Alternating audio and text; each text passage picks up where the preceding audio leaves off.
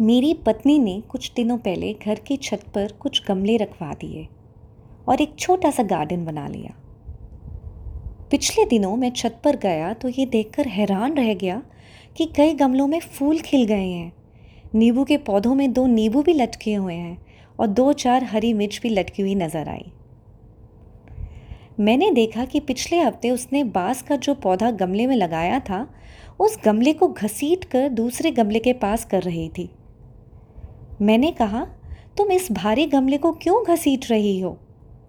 पत्नी ने मुझसे कहा कि यहाँ ये बाँस का पौधा सूख रहा है, इसे खिसका कर इस पौधे के पास कर देती हूँ।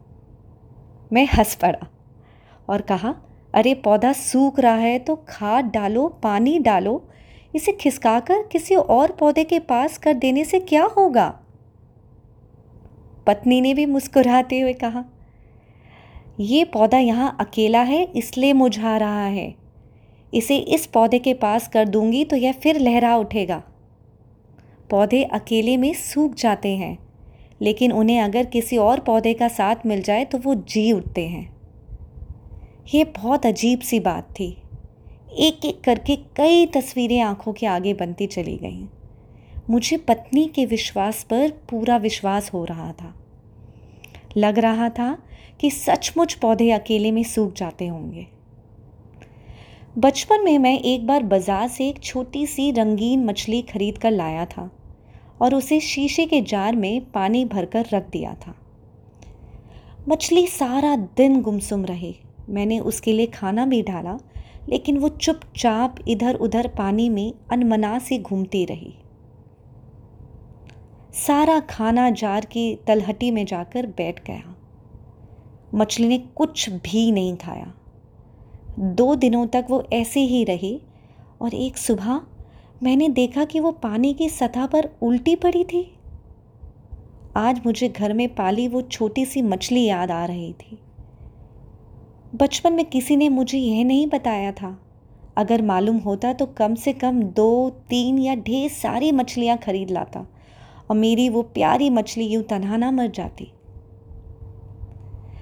बचपन में मेरी माँ से सुना था कि लोग मकान बनवाते हैं और रोशनी के लिए कमरे में दीपक रखने के लिए दीवार में इसलिए दो मूखे बनवाते हैं क्योंकि माँ का कहना था कि बेचारा अकेला मोखा गुमसुम और उदास हो जाता है। मुझे लगता है कि संसार में किसी को अकेलापन पसंद नहीं है। आदमी हो या पौधा या मौका हर किसी को किसी ना किसी के साथ की ज़रूरत होती है। आप अपने आसपास झांकिए। अगर कहीं कोई अकेला दिखे तो उसे अपना साथ दीजिए। उसे मुरझाने से बचाइए। अगर आप अकेले हों तो आप भी किसी का साथ लीजिए। आप खुद को भी मुरझाने से रोकिए। अकेलापन संसार में सबसे बड़ी सज़ा है। गमले के पौधे को तो हाथ से खींचकर एक दूसरे पौधे के पास किया जा सकता है। लेकिन आदमी को करीब लाने के लिए ज़रूरत होती है रिश्तों को समझने की, सहेजने की और समेटने की। अगर मन के किसी कोने में आपको लगे कि ज़िंदगी का रस सूख रहा है, जीवन मुझा सा रहा है तो उस पर रिश्तों के प्यार का रस डालिए। खुश रहिए और मुस्कुराइए। कोई यूँ ही किसी और की गलती से आपसे दूर हो गया हो तो उसे अपने करीब लाने की कोशिश कीजिए। और हो जाइए हरा भरा।